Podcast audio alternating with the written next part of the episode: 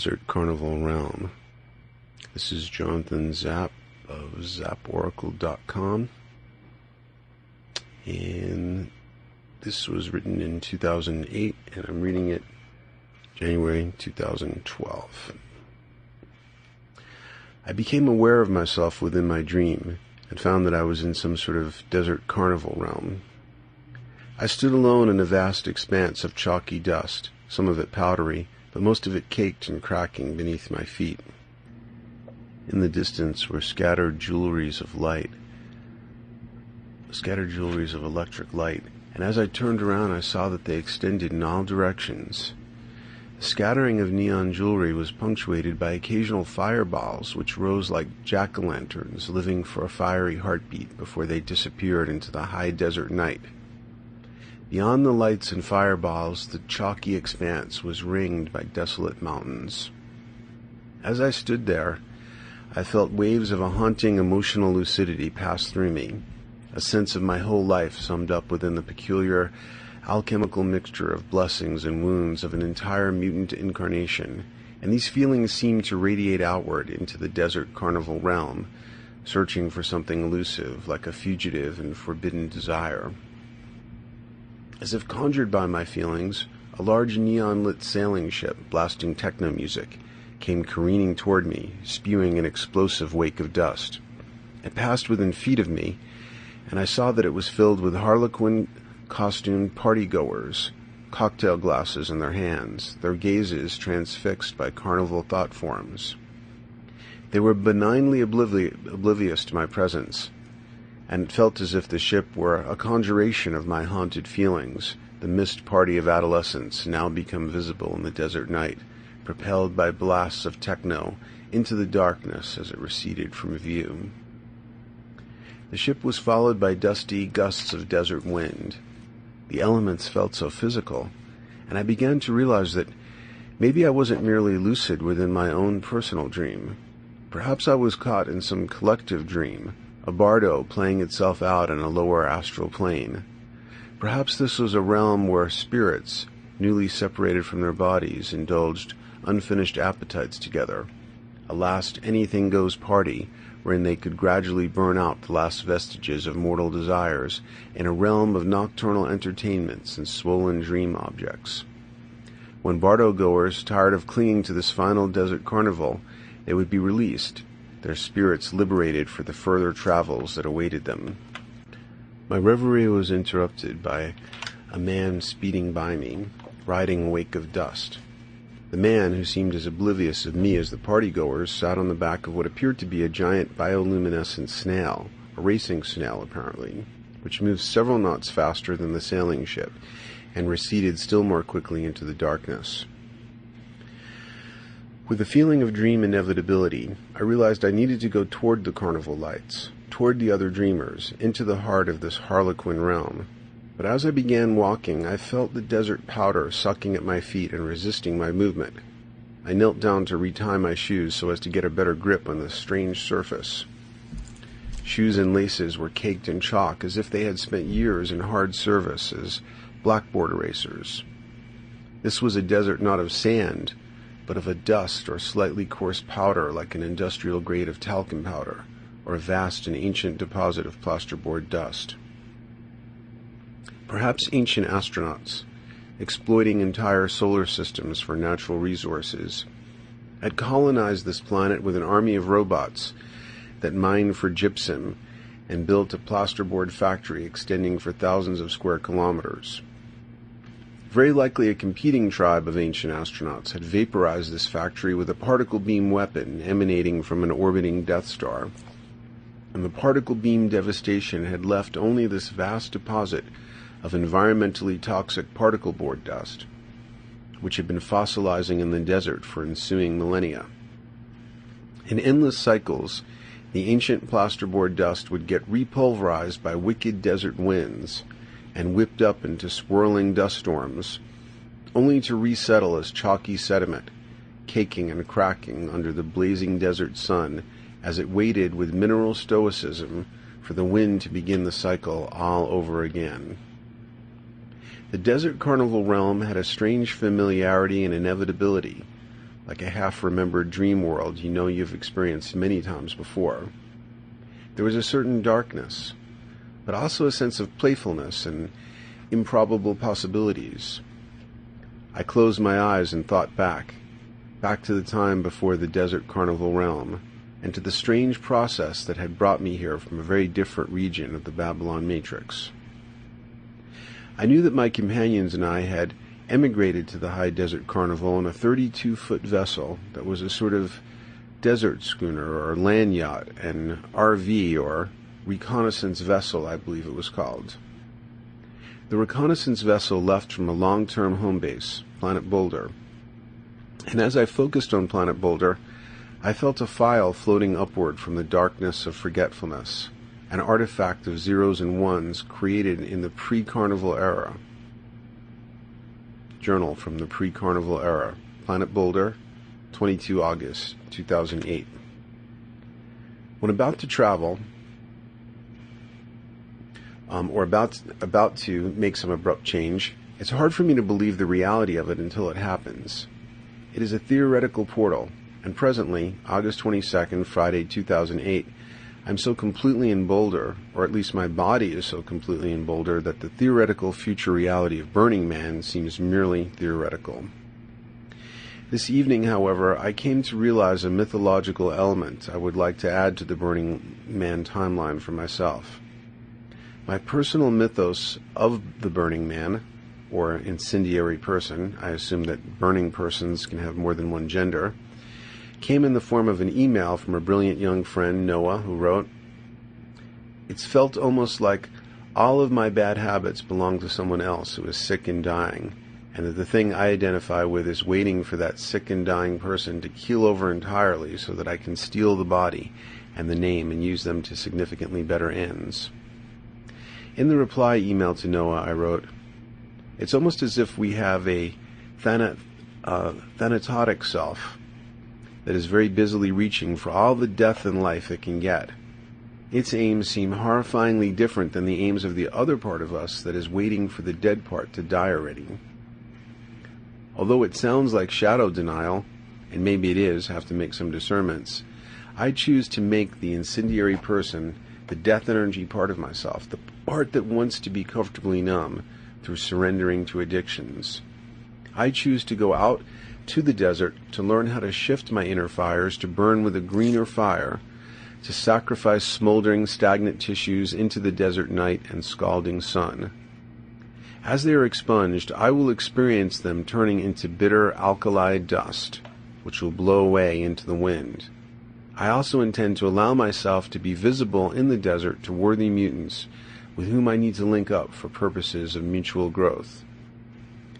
Travel Journal somewhere in Wyoming, 24 August 2008. The trip didn't start to seem real until we were cruising through an overcast Wyoming.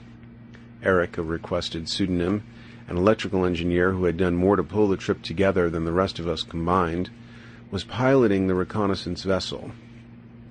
Eric, who earlier in the day had meticulously supervised the packing of the RV with NASA like checklists and was continually giving us highly technical pointers about the RV, as well as cautionary injunctions and warnings on a variety of subjects legal, technical, health related, suddenly realized that an important item had been omitted from his packing lists tickets. Four $300 tickets were sitting under his bed in a drawer that also contained various embarrassing items from his porno collection. Houston, we have a problem. Trips often don't seem fully real until the first disaster happens. We were just outside Laramie, Wyoming, and turning the 32 foot, $4 a gallon guzzling um, reconnaissance vessel back toward Boulder did not feel like an option. Charlie, who seemed to be a person of unrelentingly optimistic temperament, at least at this phase of the trip, was sure he had read on the Burning Man website that lost tickets were easily replaceable by going to the office where they could look up the number and reissue the tickets. Eric was skeptical about that, but Charlie cheerfully and repeatedly insisted he had just read that on the official website. Lost tickets were not a problem. Eric, now in full Apollo 13 mode, began brainstorming various remote ticket capture plans, or RTCPs, the most probable of which involved an emergency cell phone transmission to a neighbor who had a key to his house which could be passed off to a woman Eric barely knew, but whose Burning Man trajectory would intersect with Planet Boulder. Eric would have to suck up the embarrassment of having this woman do the remote ticket capture, or RTC, from his under the bed porno draw.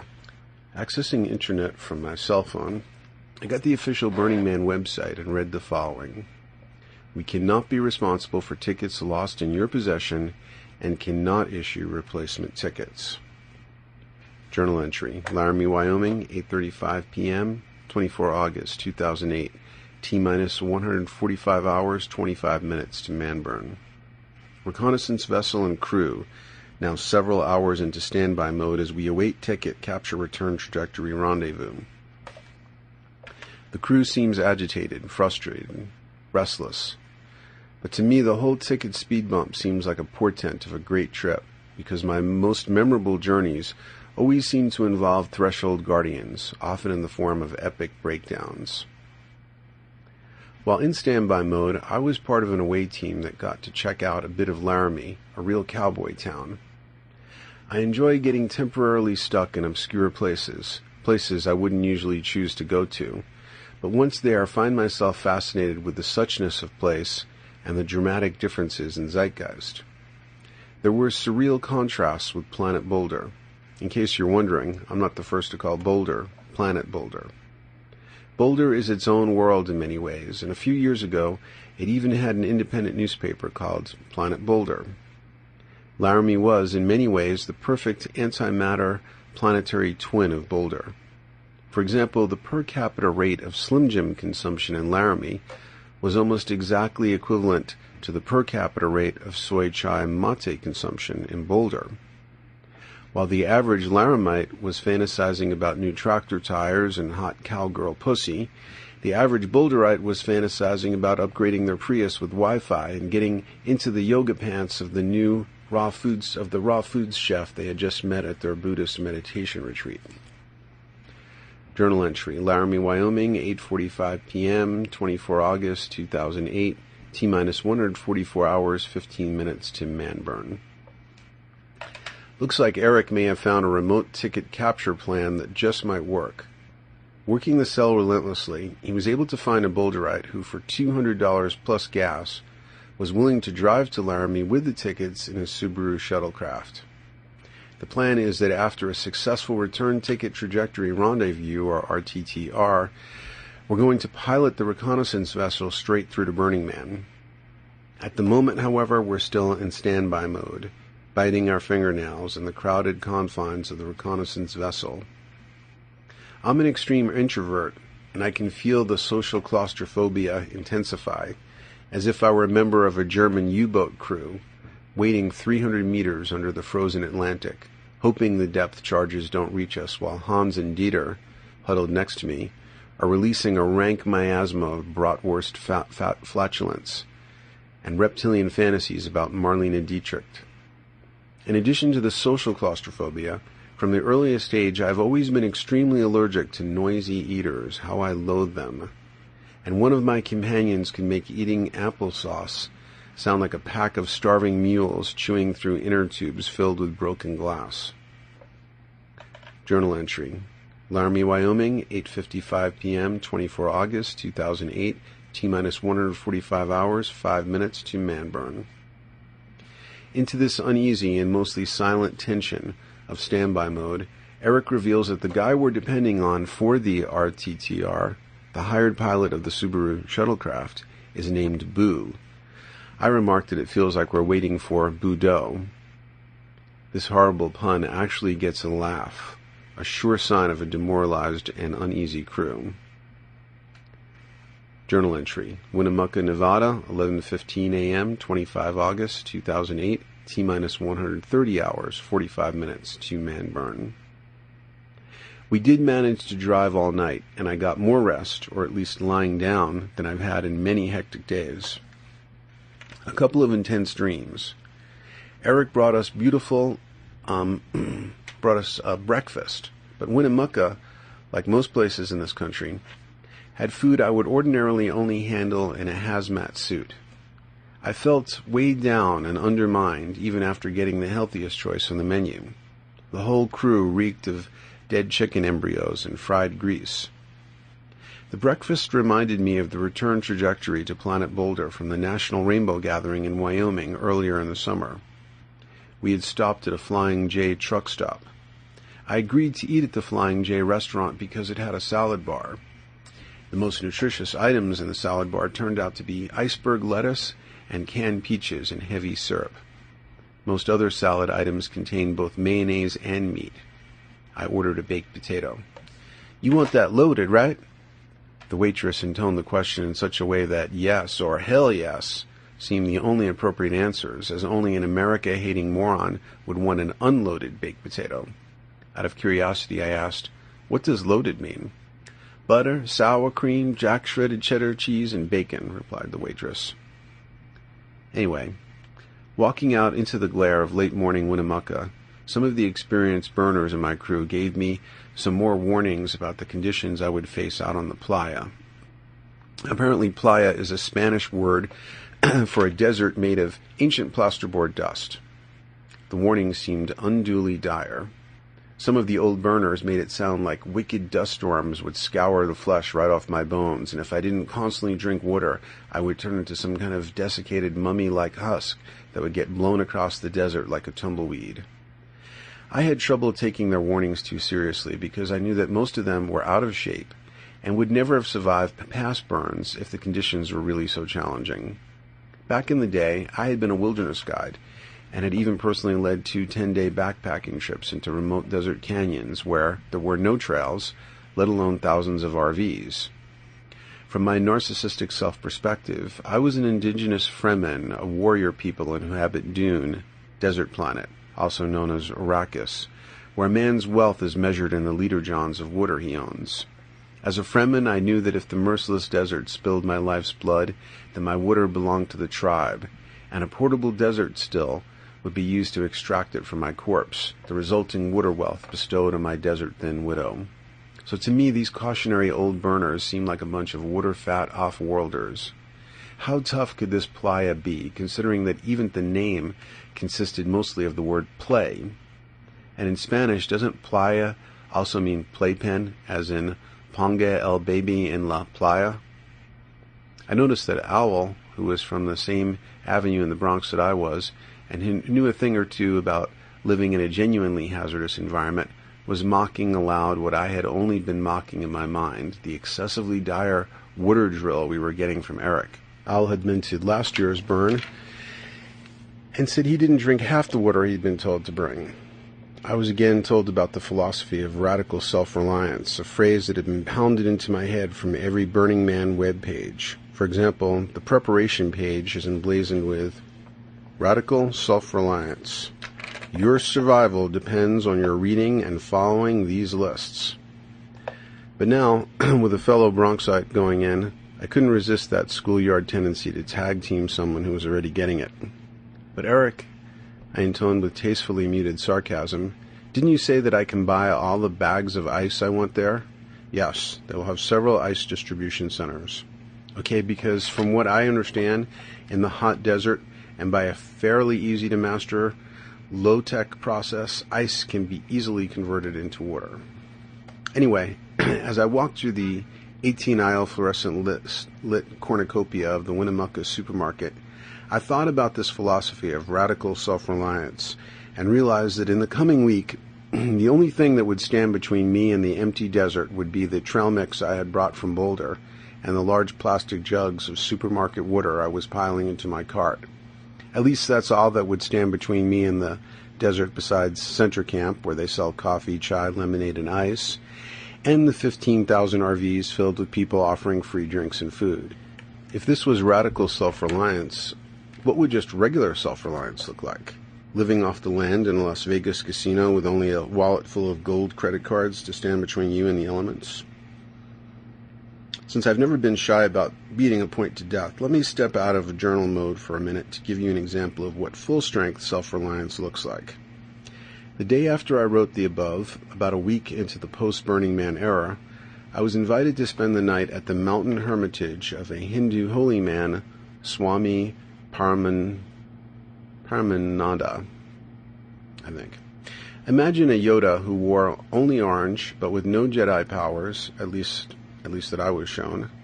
And instead of growing up on Dagobah, he grew up as a Jew in the Bronx and went to my alma mater, the Bronx High School of Science, followed by Harvard. And you can see pictures of him in the online document form of this. If you substitute yogi for Yoda in the previous sentence, then the description becomes completely literal.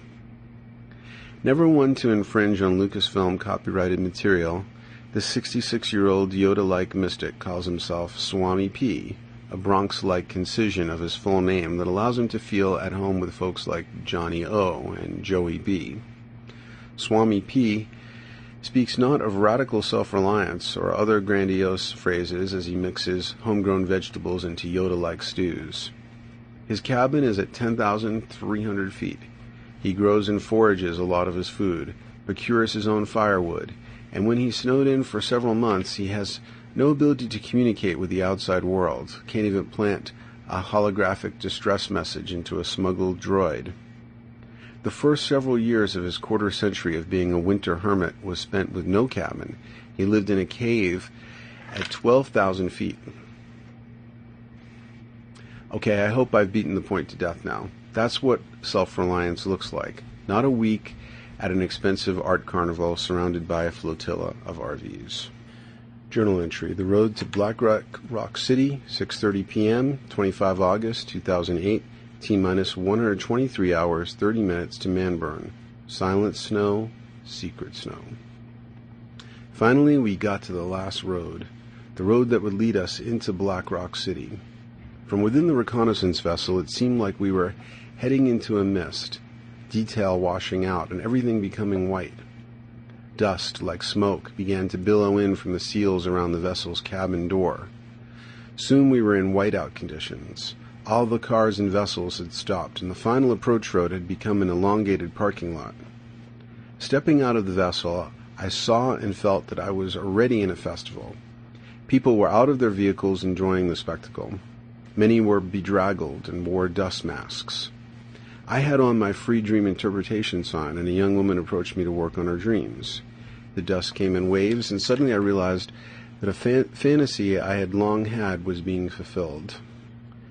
There were always things I liked about snow visually, and particularly I liked the dreamlike quality of whiteouts.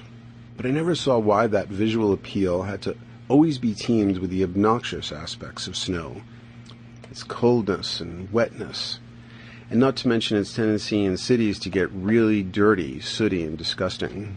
City snow seemed eager to bear visual witness to where every dog peed and did other canine business, and obviously took secret delight in becoming an open mausoleum for every form of urban detritus, highlighting in white every cigarette butt and anxiously chewed gum wad. And if you had to step on such an open mausoleum, City Snow was only too glad to sponge into your shoes an ice water distillation of all these putrefying artifacts. If one could only tap into the source code of the Babylon Matrix, it would probably be a relatively easy fix to reset Snow so that it would be hot and dry. And now it was happening. A beautiful whiteout, but hot, dry, and powdery clean, a blizzard of the high desert. The whiteout was filled with interesting people, creatively costumed, coming into view, and the caressing warmth of the powdery wind seemed to have an almost erotic quality. When the air temperature gets close to body temperature, then the boundary of mortal skin separating us from externality is no longer this tense envelope it has to become when it is freezing out. When inner and outer temperatures converge, and this gentle dust blows against you, it feels like you are being coaxed out of your mortal envelope of dermal constriction. The whiteout softens all details, tastefully mutes the excess surface texture and visual noise, and there you are in the hot, dry snow with other burners, enjoying the milky spectacle. The people seemed fun and individualized, harlequin attired, but not raucous, not like loud, drunken party goers, but intelligent, educated folks, any one of which would be ready on day one to be a more thoughtful president than Sarah Palin. And this was written in 2008, so hence the archaic Sarah Palin reference. The whiteouts went on and on like a silent, secret snow, as if this section of highway had been detached from the Babylon Matrix and was now floating in an afterlife, dust to dust, lost highway sort of limbo. Burning Man Radio told us that the city is effectively shut down. Old burners, some of them with eight or nine burns notched in their belts, told us that while not the most severe dust storm they'd ever experienced, this was by far the longest, and it seemed like the lost tickets, a threshold guardian testing our resolve to enter the forbidden city. The whiteout um, faded to black and became clear desert night, and we reboarded the reconnaissance vessel and crossed the threshold, heading into the heart of the high desert carnival. Sharing the couch with the incendiary person. I'm going to step out of narrative mode for now, but we'll come back to it later. Now that I am back on planet Boulder, in an orbit remote from Black Rock City in both time and space, I want to analyze the experience, put the incendiary person on the psychoanalytic couch, probe it from many angles, but not from some presumptuous stance like a gray alien with proctological tendencies, but from a place of more intimate analysis where I will join the incendiary person on the couch and probe myself as well, see how my own mutual mutant psychology interface with the collective mutant psychology of the high desert carnival realm. Magical ritual and self importance. I had come to the incendiary person in the high desert carnival realm with a magical agenda. If you recall my email to Noah, I intended to ritualize the experience by associating the incendiary person with aspects of myself that I wanted to transform. Particularly, I intended to do this by associating the man with aspects of myself I linked to Thanatos, the death drive, so that the burning of the man would be a ritual parallel to my intention to transcend some of those aspects. This would be a, a magical act, and before I continue, I should make it clearer what I mean by that. First, my definition of magic comes from Aleister Crowley. Magic is the science and art of causing change to occur in conformity with will. Every intentional act is therefore a magical act. See Magic with Tears for more on principles of magic. Also, my strong preference with magical ritual is toward the self invented kind, not the kind inherited from, um, from tradition. When you create your own ritual, it can be more intentional, and while traditional rituals may have a deep resonance with the past, they also tend to be done quite mechanically and without very much original and individual intention. In the days leading up to Burning Man and while there, it became clearer what aspects of myself I wanted to transform through this ritual. One aspect had to do with a particular type of self importance I felt ready to sacrifice. The many layered process of my working on my narcissism slash self importance has been going on for decades and may continue for many more years, or at least until I become head of a world government federation, after which I may just be too busy. Meanwhile, the work continues. In the most recent phase, I've become more aware of the metabolism of narcissism, and specifically what happens when my narcissism isn't merely a subtle overlay but turns into a process of actually playing out grandiose fantasies in my mind. When that happens, my energy body becomes inflamed and burns with an orangey, red fire, a fire that is synergistic with the inflamed hypercaloric fire of high glycemic carbs, coffee, and alcohol. What shifted was an increased mindfulness of the metabol- metabolic aspect of this, and a new awareness of what a massive energy drain it is. In the first few days of Burning Man, this awareness increased, and even the American Dream theme of Burning Man of 2008 coalesced with the awareness, as it all seemed part of an inflamed patriarchal ego. It came to seem natural and inevitable that this inflamed, inflated, energetically wasteful self would be associated with the Burning Man.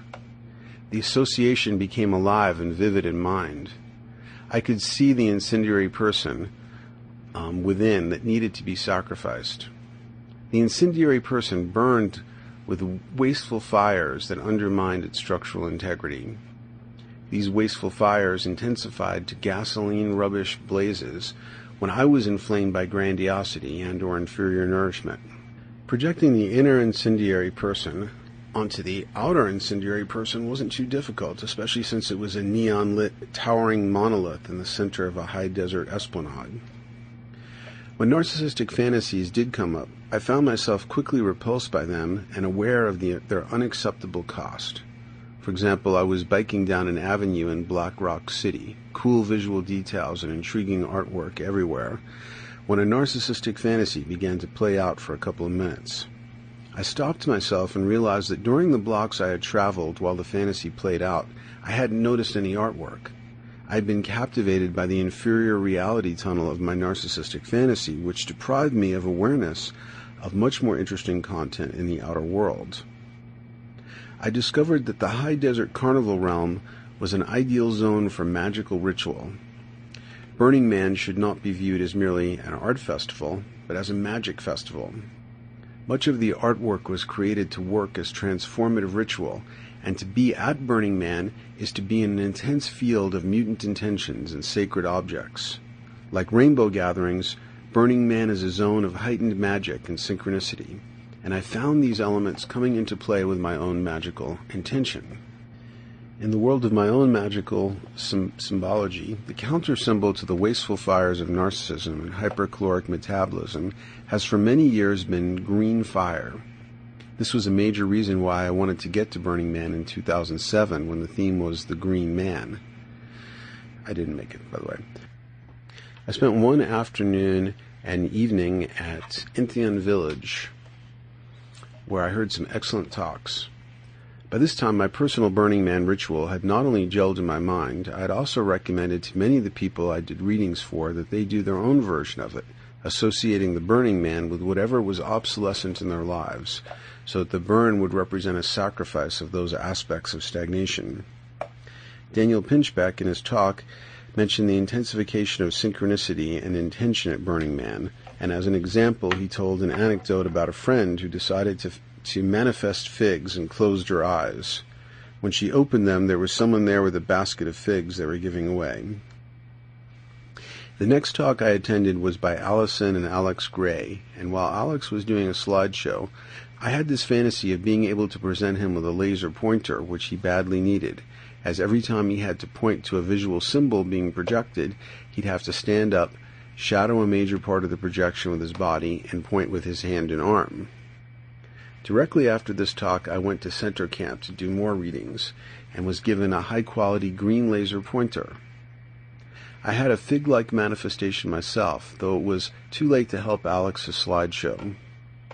As soon as I started playing with the green laser, its magical symbology and a new ritual appeared in my mind. This object was the perfect counter symbol to the Burning Man, in contrast to the wasteful orange red fire of narcissism, hypercaloric metabolism, the green laser was this tight, absolutely focused, and energetically efficient beam of green fire. Though Eric, who's the, the engineer discussed earlier, critiqued this and said that actually green lasers are the most inefficient type of laser. Well, whatever. I discovered a ritual that has stayed with me ever since the green laser manifested. Whenever I find myself being overtaken by narcissistic fantasy, I feel the wasteful orangey red fire, and then in my imagination or in the 3D realm, when I have the laser at hand, I see the focused green beam and feel my life energy focus in parallel in parallel, inflamed ego becoming heart-centered alertness. So Burning Man seemed to invite and synchronistically amplify my magical intentions. When the night of the burn came, I noticed that as we waited for the man to burn, many people were targeting its monolithic form with green lasers. Post Burnham Depression. Sometime during 2007, when I was setting my sights on making it to the Green Man, Burning Man, I watched a couple of excellent documentaries about Burning Man. An unexpected theme emerged, one that the documentarians probably weren't aware of, or at least when they began filming. I noticed how many burners seemed really depressed or even despairing when they returned to the default reality.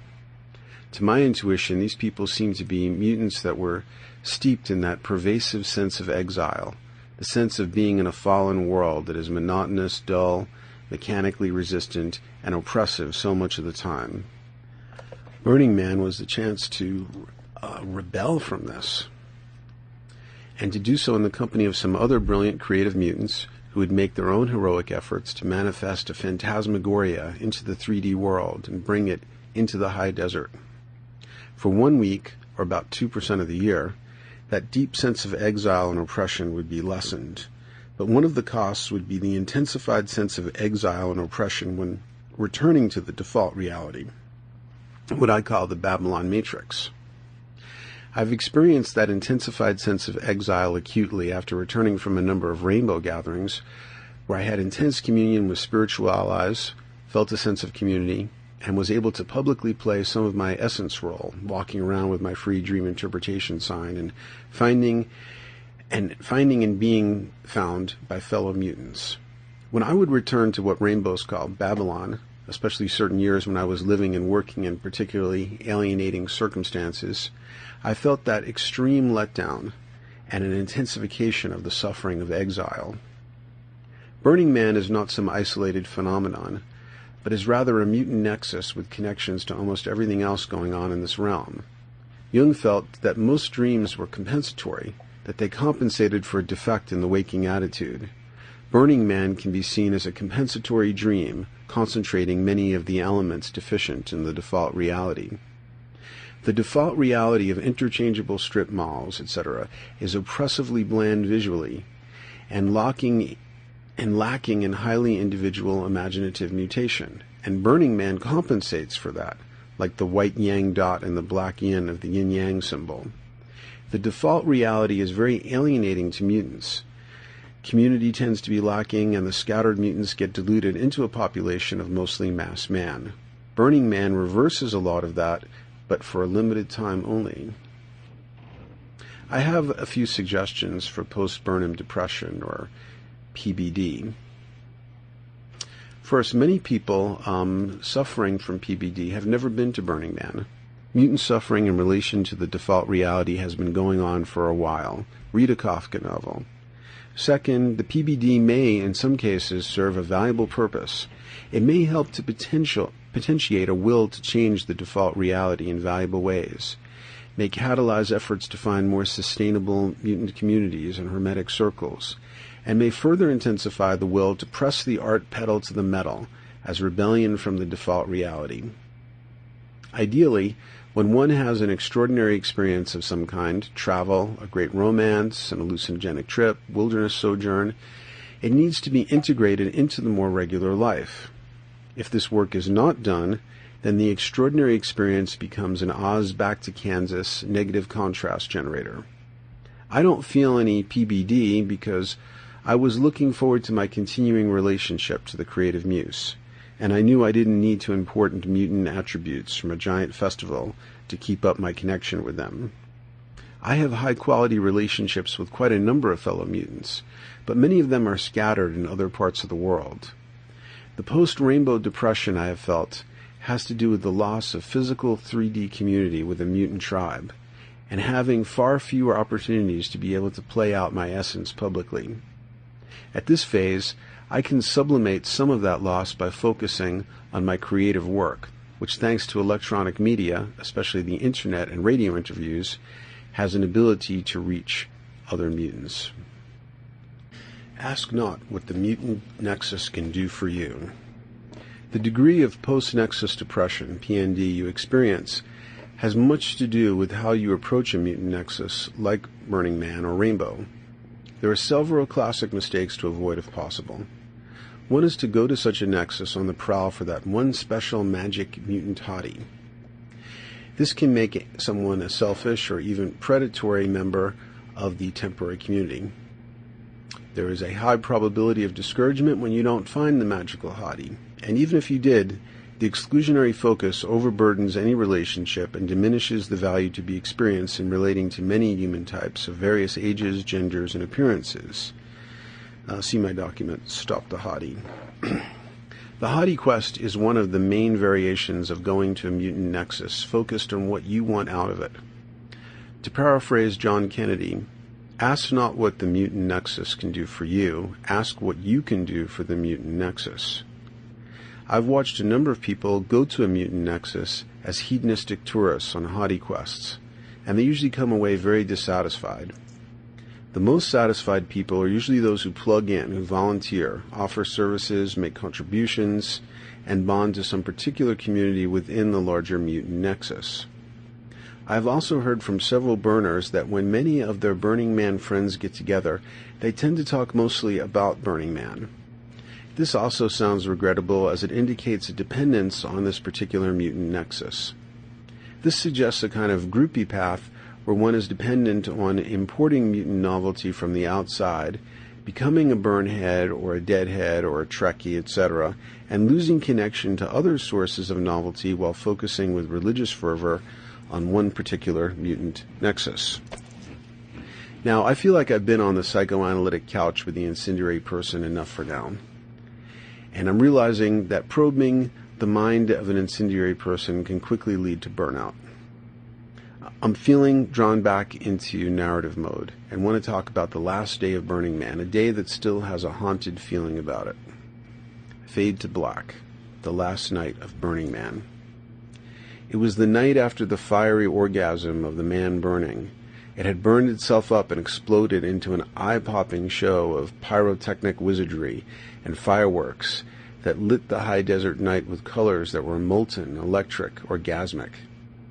The last night was a glowing cauldron of brightly colored, sparkly mutant energies. But there was also a soggy aspect to that glowing alchemical cauldron. The soggy aspect was created by the intense admixture of frenzied party energy.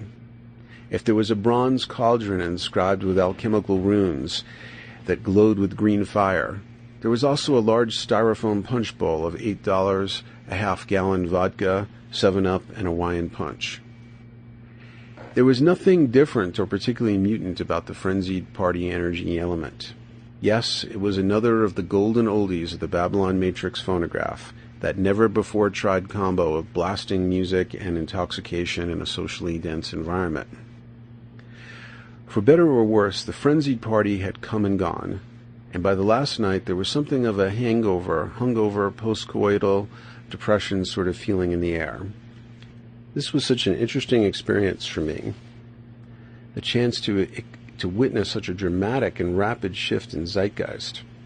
Ordinarily, it's difficult to feel real time shifts in the zeitgeist because it doesn't shift much day to day unless there is a macro shock like a 9 11. Usually, it is a subtle and insidious ether pervading everything. You're swimming in it, and objectifying the zeitgeist can be like a fish trying to objectify water. Usually, you notice zeitgeist shift when you have the experience of decades and consider yourself, wow, the 60s were so different from the 80s. But if you're in a world whose incarnation lasts one week out of the year, a world whose core symbol is a giant incendiary person, and whose core symbol has been burnt to the ground the previous night, then you're in a world where you can taste, smell, and touch the shift in zeitgeist as it happens. The shifted mood was as palpable as a strong wind. I could feel it flowing around me so vividly because my inner zeitgeist was in such a contrasting state. I had gone to sleep at my usual time before midnight after a long and fulfilling day that included hours of doing free I Ching readings and dream interpretation for people, intense encounters with fellow mutants at Entheon Village, exchanging novel ideas and feeling that glow of mutual recognition and so forth. In general, I felt ecstatic. And doing an, a reading on a day of many dust storms um, uh, well, this is a description of um, a couple of photographs of me doing readings you can see in the online document. I had finally made it to Burning Man, and it was more than I expected. I had been welcomed into the cauldron by some of the more intense mutants present, and I was excited about getting back to Boulder and being able to write about my experiences. I was particularly excited to write about the cutting edge work I was doing on my self importance work that I knew would one day get me recognition as a leading pioneer in the field of self importance research. My inner ecology was glowing and upbeat, but the strong wind I could feel in my skin was dark and down, down, downbeat. That downbeat wind had strong notes of abandonment fear. This is what was feeling the night after the man burned, the zeitgeist. Uh, the downbeat wind had strong notes of abandonment fear, the forlorn and empty feelings of the remaining mutants and quasi mutants who saw the high desert carnival realm returning to dust before their eyes. The harlequin colored rug was being pulled out from under their playa blistered feet, and soon there would be nothing but crackled plasterboard dust standing between them and the insidious tractor beams of the Borg cube ship. You will be assimilated mass of the default reality. I had gotten up fairly early in the morning and gone to center camp to drink a soy chai.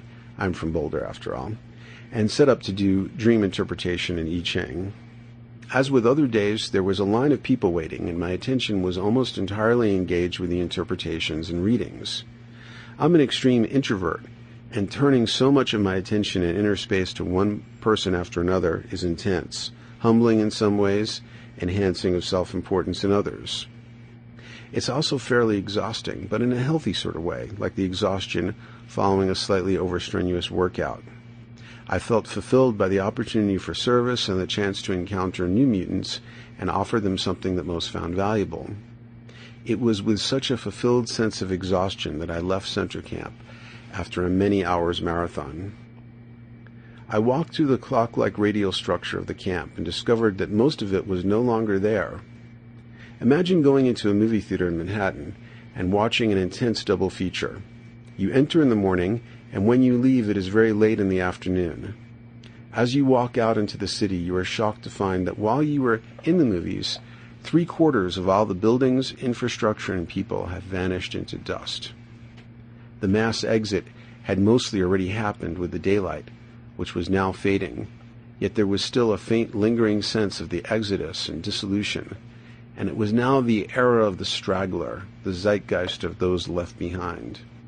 There was a brownish miasma of after party letdown hanging heavily in the air. I headed back to my camp, traveling on my battered mountain bike as the setting sun began to fade to black. Traveling back to camp at sunset had become a daily ritual. Burning Man Day and Burning Man Night were two very different zones, and each required a different set of tools. I needed to drop off my I Ching books, add layers and lights, swap out the tinted desert goggles for clear ones, and so forth. I also felt a distinct need to reconnect with my traveling companions. I had a very different Burning Man agenda than they did. I saw them here and there, but I mostly ventured on my own. Most of them slept in the reconnaissance vessel, while my tent was staked in the morning shade of the RV. The vessel glowed with electric lights that were yellowed by low battery power. I knocked on the door and found Eric, Charlie, and Luke. Rob joined us a few minutes later. Charlie, a biochemist with long blonde hair and an Alabaman accent, the other first timer, had a litany of complaints about Burning Man. It seemed like he was pacing in the vessel when he delivered these complaints, but actually he was up doing practical things, opening a cabinet here, doing something with something over there, something else with another thing over here. He spoke while he moved around the RV doing these things. I just feel I saw a lot of dark stuff out there. There's something about Burning Man that seems dark.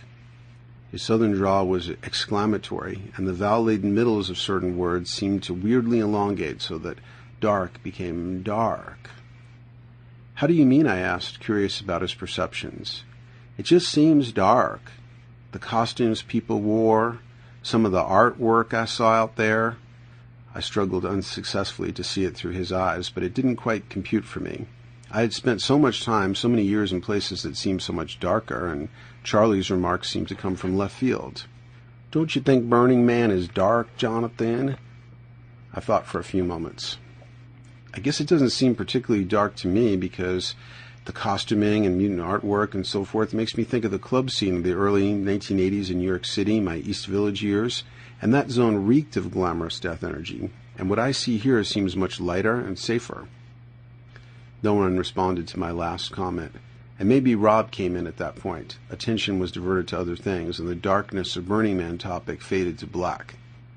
I don't recall all the transitions, but it seemed like Charlie's remarks opened a general theme, and the dirty laundry of the incendiary person began to come out piece by piece. I was very disappointed in the costumes and artwork this year, Eric said. I tried to tune out the heavy telepathic overlay that he was very disappointed that the magical mutant hottie of the high desert had eluded him yet again, and focused on the explicit content. Really? I said. Someone at Center Camp told me that this year's temple couldn't compare to the David Best temples of the last several years. I guess David Best is a tough act to follow. No matter what you do, people are going to say it's not the best but I hadn't heard that artwork in general was down. Oh, yeah, said Eric. There weren't as many creative costumes, and compared to other years, the temple kind of sucked. As he spoke, Eric tiredly but methodically cracked glow sticks and strung the newly phosphorescent tubes into necklaces. The glow stick necklace assembly was done with the enthusiasm of an old pensioner, very slowly tying his shoes. I have to agree with that, Rob said in a tone of objective assessment. Artwork other years was way more amazing. Even the Burning Man seemed pretty weak, him standing on a tower with a bunch of flags. Other years he'd be on top of something much more amazing like a pyramid. I was starting to catch a bit of the contagious disappointment. Hmm, looks like I'm finally catching up with Burning Man after it already peaked. Well, at least you got here before it totally fell apart and sucked, Rob said in an encouraging tone. I wonder if other of the core art mutants like David Best just got burned out. Maybe they'd been doing it for several years and it was getting hard to top what they'd done before, not to mention the challenged economy and high, gas, and high gas prices and so forth. Something like that, Rob assented. Later, in the back room of the RV, I remarked to Rob in one on one conversation that I was noticing a general tone of disappointment and depression. Oh, I've been feeling that for almost the whole week, Rob said. I hadn't noticed his depression. I hadn't been paying that much attention to the crew. Rob's comment, like Eric's, had a huge telepathic overlay, heavy baggage hanging off of every word, and now I saw that Rob, who for so many years had gone to Rainbow and Burning Man on the hottie quest, and almost always ended up ended by hooking up with someone, had struck out. He had a somewhat ambiguous relationship with a girlfriend back in Boulder, and that had made the hottie quest that much more ambiguous and dubious. And then the heaviest of the baggage opened in my mind. He felt disappointed about Burning Man, but that was just the particular case of a general disappointment with Incarnation. Burning Man was supposed to exemplify everything supposedly exciting about his lifestyle as a mostly single guy with enough disposable income to buy himself self-tuning guitars, fly to Thailand a couple of times a year, and attend many festivals. Although there had been remarkable growth in his musical creativity in the last year, something that we all had noticed and commented on, overall there wasn't enough meaning in his life. He was getting deeper into his 40s, and the whole party-going, hedonistic traveler into psychedelic realms in search of hotties lifestyle was getting old. What was the novelty of Burning Man for me was the wet cardboard dud of been there, done that for Rob.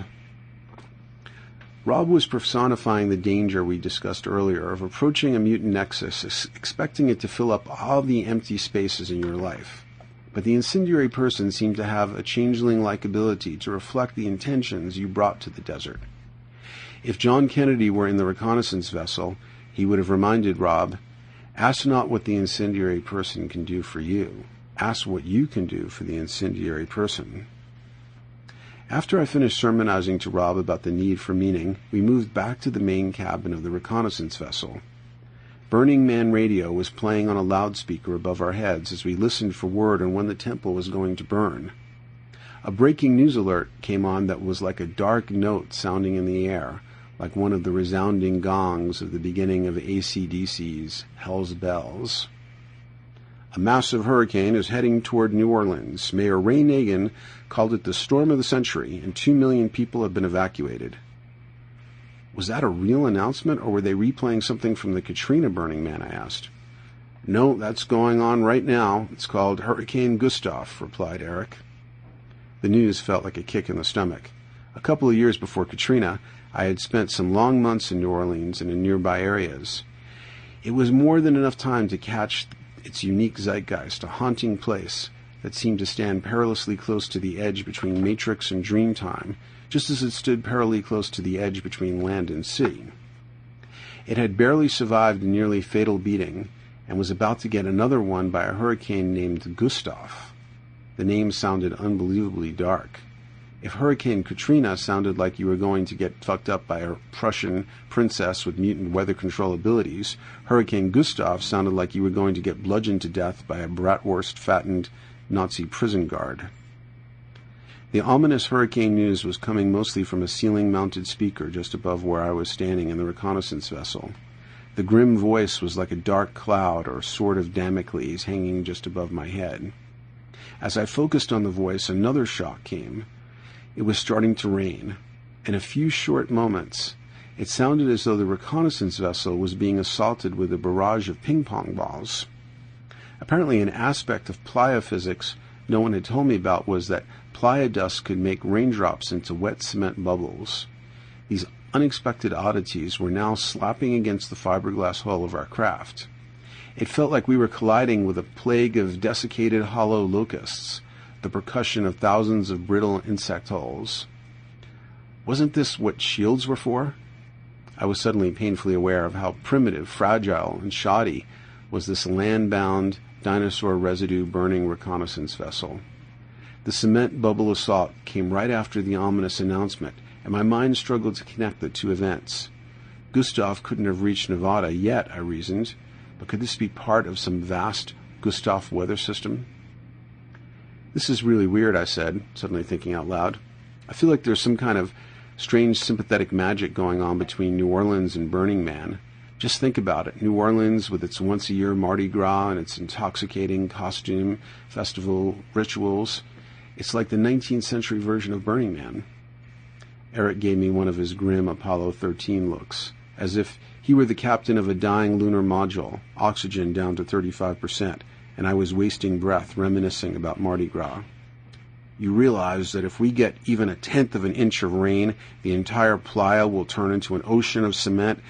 Not a single vehicle will be able to move, and they'll have to call in the National Guard. I was in a suggestible enough state that Eric's statement immediately conjured an enveloping vision. In it, I was opening the door of the reconnaissance vessel the next morning, the sky overcast in nuclear winter gray, and all around the vessel was the harlequin colors of Burning Man. The harlequin colors of Burning Man were completely coated with wet cement. It looked like the day after the asteroid hit 65 million years ago, a slag-covered wasteland punctuated by the hulks of dinosaurs frozen in place and coated with volcanic ash. Out in the vast wet cement washes of the playa were the cement covered shells of giant snails and other swollen dream objects, now become um, humongous fossils petrifying permanently as topographical variations in the playa. High above, black military helicopters circled like hungry pterodactyls searching for carrion. It was a wet cement theme park, fossilizing into a mausoleum, a cemetery, if you will, of almost geological proportions. I had to snap myself out of the vision and remind myself that Eric was a serial exaggerator of hazards. On the other hand, I was a first time burner. What the hell did I know? Until a few minutes earlier, I didn't I didn't even know that it could rain wet cement ping pong balls. I'd also been breathing the vapors of another kind of volcano, one of less than geological proportions, fabricated in Germany, that was increasing my suggestibility. I think New Orleans and Burning Man will share a common fate. Either they will both be spared or they will both be whacked, I said, lapsing into a volcano catalyzed oracular voice. Moments later, the ping pong ball stopped like someone had thrown a switch, and minutes after that, we were opening the main hatch of the reconnaissance vessel, ready to go EVA. One small step for a man, one giant leap for burning mankind. I expected to step into a heavy cement goop, but found that it was the familiar lunar dust. I was in a hot, powdery night world without a trace of wet cement to be found anywhere. The crew had been thoroughly vulcanized and was a somewhat disorganized away team, all of us necklaced with phosphorescent glow sticks. Some of us had bikes and others didn't, part of the disorganization of the away team. Those of us with bikes had to walk our bicycles, and it was no longer clear if we had enough time to make it to the temple before it burned. We didn't. There was a pulsing orange glow way up ahead. Damn it, we missed the temple burn, said Charlie. Another disappointment merged with the desolate zeitgeist, now returning to the foreground of my awareness. There was no techno to be heard anywhere, and soon a hot dust storm kicked up, and with it came whiteout. We were in abrasive fog, and there were no details anymore, just the blur of colored lights here and there around us. Rob seemed to have an uncanny sense of direction and navigated us in the colored fog. Every so often we encountered other dust bedraggled burners who also seemed enveloped by the dark zeitgeist. While everyone had been an excited harlequin partygoer the night before, now everyone became a fugitive in the dust. Finally, we made it to the half burned temple, ten minutes or so before it collapsed. This was the center of camp, the hot spot, and yet it seemed eerily empty. While the burning of the man had been a raucous New Year's Eve Saturnalian overthrow of the patriarchy, the burning of the temple, which always happens the night after the man burns, was a solemn and funereal rite, Burning Man's funeral for itself, the immolation of its sacred structure. All the music had been turned off, throbbing subwoofers that had not known a moment's rest since the start of Burning Man now stilled, and the relative silence was shocking as my whole nervous system had acclimated itself to the thousand points of techno in the desert night, the 360 degree kaleidoscope of 24 7 sound. Unfortunately, it was not a magical silence either, as we were annoyed by the sound of loud diesel generators and some of the sailing ships that had come to observe the burn. It was a background sound of mundane default reality, a fleet of idling garbage trucks waiting to leave for the Monday morning pickup. And yet there was something solemn and darkly awe-inspiring about the burning temple.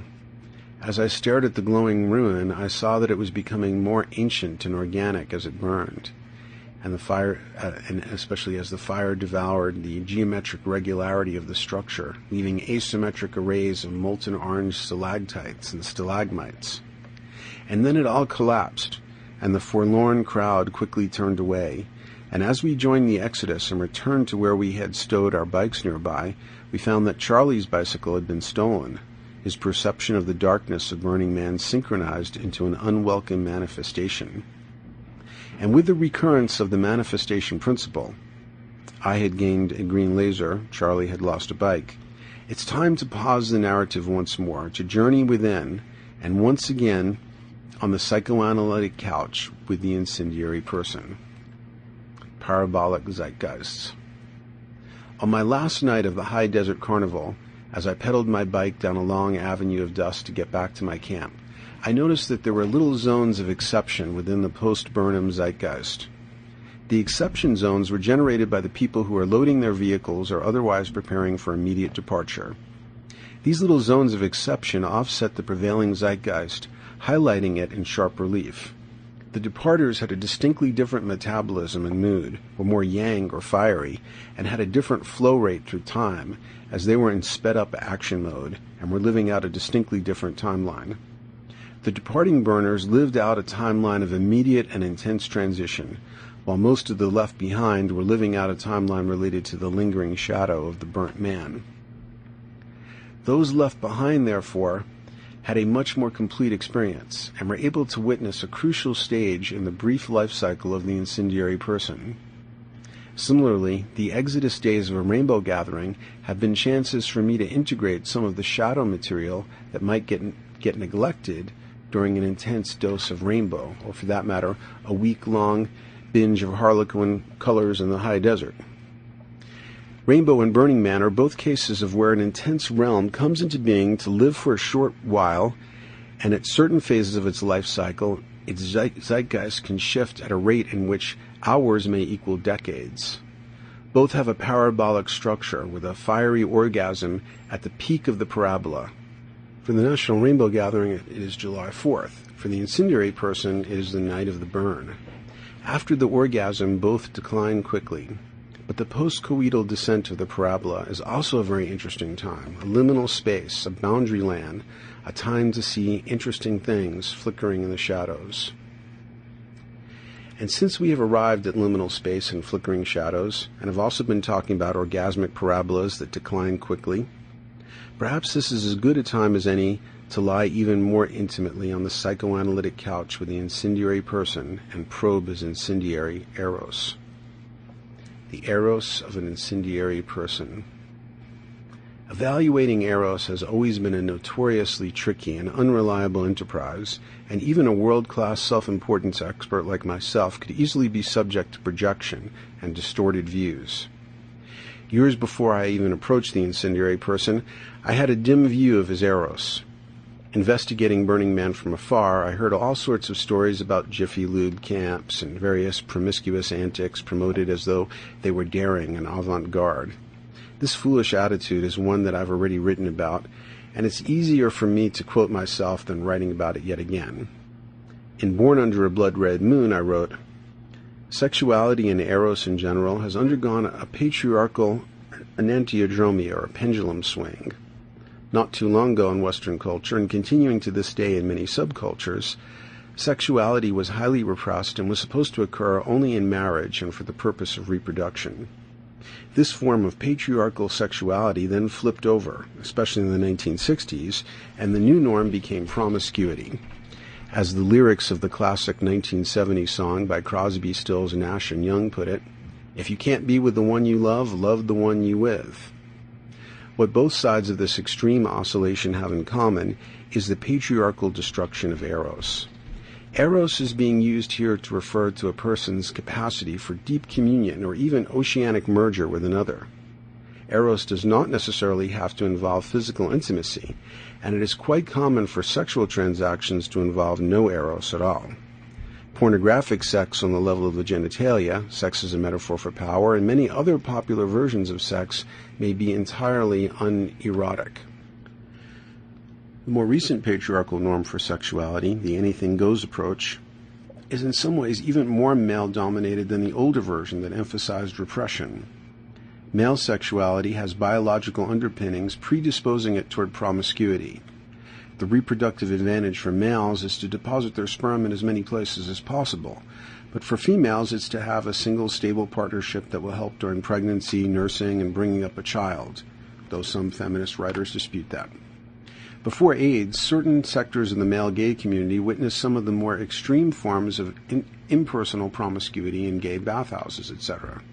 With no females around to moderate sexual behavior, they defaulted defaulted to the male biological tendency toward promiscuity. And obviously, that doesn't characterize all gay men. Very much like the enantiodromia of menstruation, sexuality was once seen as powerful, dark, dangerous, and in need of taboo and intense restriction. In the degraded patriarchal counterview, it is no more significant than a mutual back rub. An absurd byproduct of this counterview was one of the most oxymoronic phrases ever invented casual sex. What is forgotten is the erotic, and that when you have sex with someone, you are merging your essence with them. Energetic fields are colliding, and neither person will ever be quite the same again. But to the modern patriarchal materialist, sex was described, especially pre AIDS, as no different than any other form of cardio exercise, like running or bouncing on a trampoline. See George, George Leonard's excellent book, The End of Sex Erotic Love and the Sexual Revolution. The publication of Alex Grey's book Sacred Mirrors was a huge cultural milestone because a vision, vision was revealed of sex and Eros as a profoundly transformative experience of energetic merger as well as of anatomical penetration.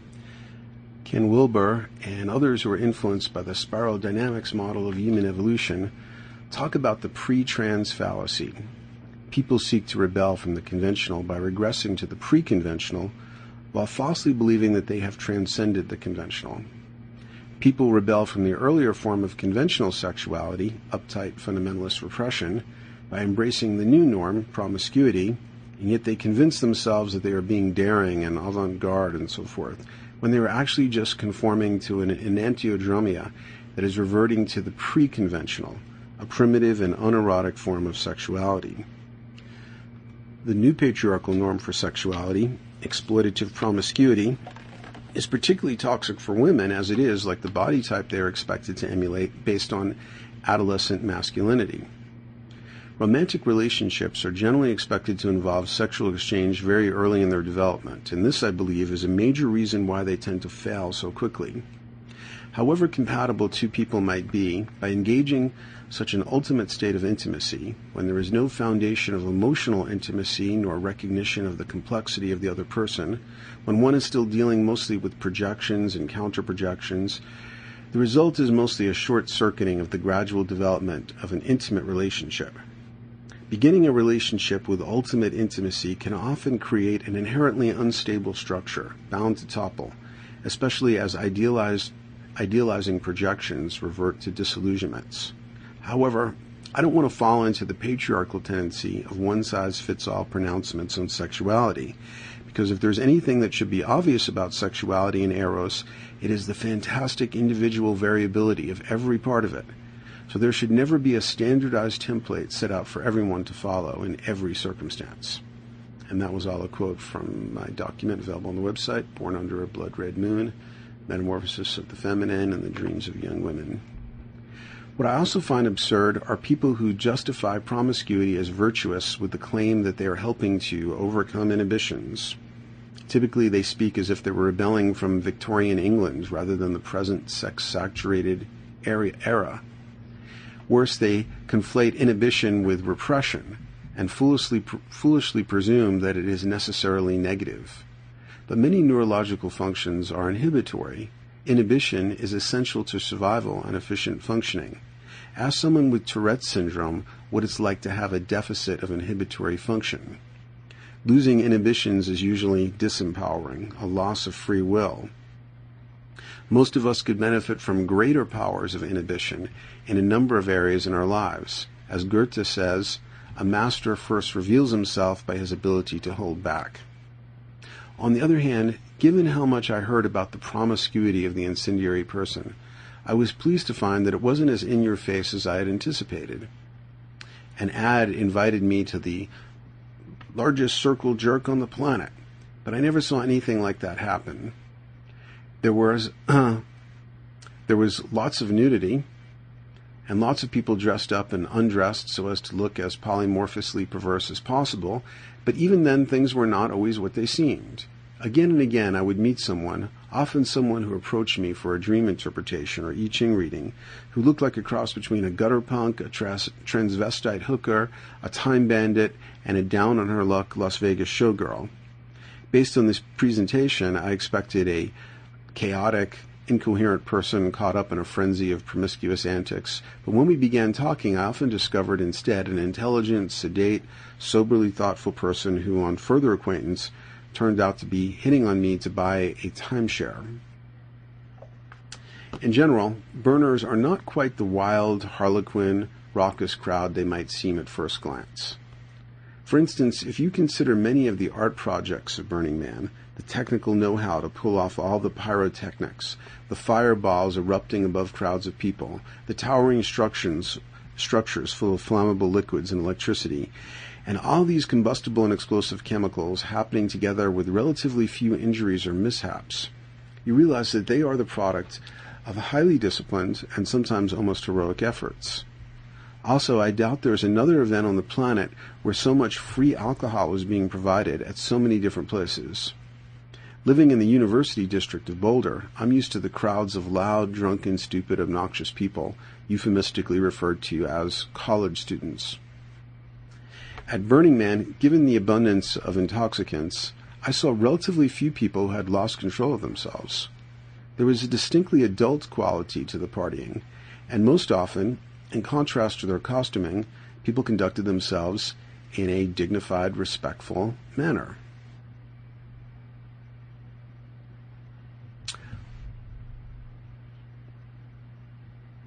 And uh, there's a photograph there of a camp called Fuck Club with a naked mannequin in front. And, and the caption of the photo says, Although the name is unsubtle, the advertised activity was not observable from the outside. There were a limited number of kids at Burning Man, but except for pervasive nudity, it seemed that efforts had been made to keep overtly sexual behavior contained in camps that were very clearly identified, such as the unsettling named Fuck Club. Still, this was obviously not a place to take your Mormon grandchildren as an alternative to Disney World. The timing of Burning Man, the first week of September, is also very inconvenient for young people in school or families with school age kids, which is a shame because there is so much amazing visual novelty to inspire young imaginations. If the incendiary person ever asked my advice, I would be in favor of accommodating the young rather than those who need, like proselytizing Christians, to be showing off their sweaty, jiggling wares in every public space they can. I'm all for people doing whatever consensual things they want in privacy, but I've seen quite enough sexual attention vampires strutting their stuff as if they were being original when anyone with sense ought to realize that there is no flavor of sexual kinkiness unless it requires batteries that wasn't already a golden oldie in the days of ancient Egypt. If it's politically correct these days to object to secondhand smoke, um, why isn't, isn't it allowed to object to the bioenergetic hazard of, of someone who wants to exude creepy sexual energy in as many public places as possible? This is a rhetorical question, of course, because I also realize that it's a slippery slope between allowing such objection and, and forcing everybody to wear a burqa and whipping people with a cat o' nine tails to cleanse them of their sins and all that. So I'm not favoring censorship or repression of any sort. Maybe I'm just jealous. Part of me may envy those with more access to the hotties of the high desert. Perhaps I'm indulging sour grapes, and there is something much more cutting edge about the combo of blasting music, intoxication, and promiscuity that I'm not getting, and that might be just what is needed to overthrow the New World Order and stop global warming and so forth. Or maybe it's just fun and I'm being a spoil sport. One historian of early America defined Puritanism as, quote, the desperate fear that someone somewhere might be having a good time, unquote. I want to do justice to the complexity of the subject, and so I should also admit that in the incendiary zeitgeist was also a feeling that some burners somewhere were involved in genuinely creative, gender bending mutant eros. I don't want to rule out that possibility, and don't want to fail to appreciate the possible implications of bonobo chimps, famous for their low rates of violence and polymorphous promiscu- promiscuity. Most of the polymorphous promiscuity of the incendiary person was, at least during my tour of duty in the high desert carnival realm, anecdotal. Of course, there's a self selection factor at work. I chose not to enter Fuck Club, Jiffy Lube Camp, etc. But here's an example of anecdotal um, polymorphous promiscuity as narrated by Rob and recorded by me with a little digital recorder I always have by my side. So this is Rob speaking. My friends are walking around trying to meet girls and they're doing everything they can, and they have this whipped cream. So they're going around saying, How about if we spray this whipped cream on you and lick it off? But they are only having mixed success with this. So this attractive woman walks up, and my friends ask her about um, about if I put this whipped cream on you and lick it off, and the woman says, "You'll lick it off anywhere," and he says, "Yeah, anywhere," and she says, "Anywhere," and he says, "Anywhere." And she says, And you won't let me down. And he says, I won't let you down. So she pulls it down, and of course, there's a couple of inch cock there, and she puts the whipped cream on it. So did he lick it off? I inquired. Apparently he did, said Rob. The moral of the story be careful what promises you make, because a gentleman always keeps his word. This was about as risque as it got for me, an anecdote removed two times. I did get invitations to go to the poly camp where my friend Mark was spending almost all his time. After Burning Man, Mark seemed to be genuinely feeling fulfilled, unlike most of the crew of my Renaissance vessel. Mark felt that he had bonded to the poly camp community, and I heard a good report from Michael, a highly intelligent writer I met at Entheon Village, who spoke glowingly of a talk he attended at Polycamp that was both an extremely thoughtful and well moderated discussion of proper boundaries and codes of respect for the polyandrous. Mark told me that people at Polycamp were very alert to predatory types, who were very obvious to the discerning eyes of the veteran polys. One time, when walking by Polycamp, I saw two people alone in their exposed geodesic intimacy arena really going at it. I didn't notice any discerning polyandrous lifeguards on duty, but from a distance it certainly looked consensual. However, some stuff I saw left a rather sour Jiffy Lube sort of taste in my mouth. But although it was distasteful, none of it was shocking, and all of it was pretty tame compared to the early 80s club scene in lower Manhattan I'd lived through. The ratio of exhibitionists to those capable of being shocked was so disproportionate that Burning Man exhibitionists who live for shocking people were basically left as hungry for crumbs as desert church mice. I'm reminded of an Onion article. There's a link to the actual article on the document with the headline Marilyn Manson now going door to door trying to shock people. Here are a few excerpts. Overland Park, Kansas. Stung by flagging al- album sales and Eminem supplanting him as Middle America's worst nightmare, shock rocker Marilyn Manson has embarked on a door to door tour of suburbia and a desperate last ditch effort to shock and offend average Americans. When we first laid eyes on Overland Park, with its neat little frame houses, immaculately landscaped lawns, and SUVs in the driveways, we couldn't wait to swoop down on it like the Black Death, said Manson, born Brian Warner in Canton, Ohio. We were like, Welcome to our nightmare, you bloated, pustulant pigs. Look at me, suburban dung, Manson told Wesley. Does this shock you? When Wesley replied no, he said Manson became petulant. Recalled Wesley. He started stamping his feet and shaking his fist, saying, What do you mean no? Aren't you your uptight puritanical sensibilities offended? Don't you want to censor me so you don't have to confront the ugly truth I represent? So I say, Well, not particularly. Then after a long pause he says, Well, screw you, jerk and walks off sulking. That evening, Linda Schmidt was preparing to drive her daughter Alyssa to a Girl Scouts meeting when she found Manson standing on her porch, um, draped in sheep entrails. I knew who he was, but I was kind of busy and didn't really have time to chat, Schmidt said. He just kept standing there staring at me, expecting me to react in some way. On Tuesday, they arrived in the tiny Detroit suburb of Grosse Pointe Farms, where uh, stockbroker Glenn Binford answered his doorbell to find Manson hanging upside down on a wooden cross as Ramirez performed fellatio on him.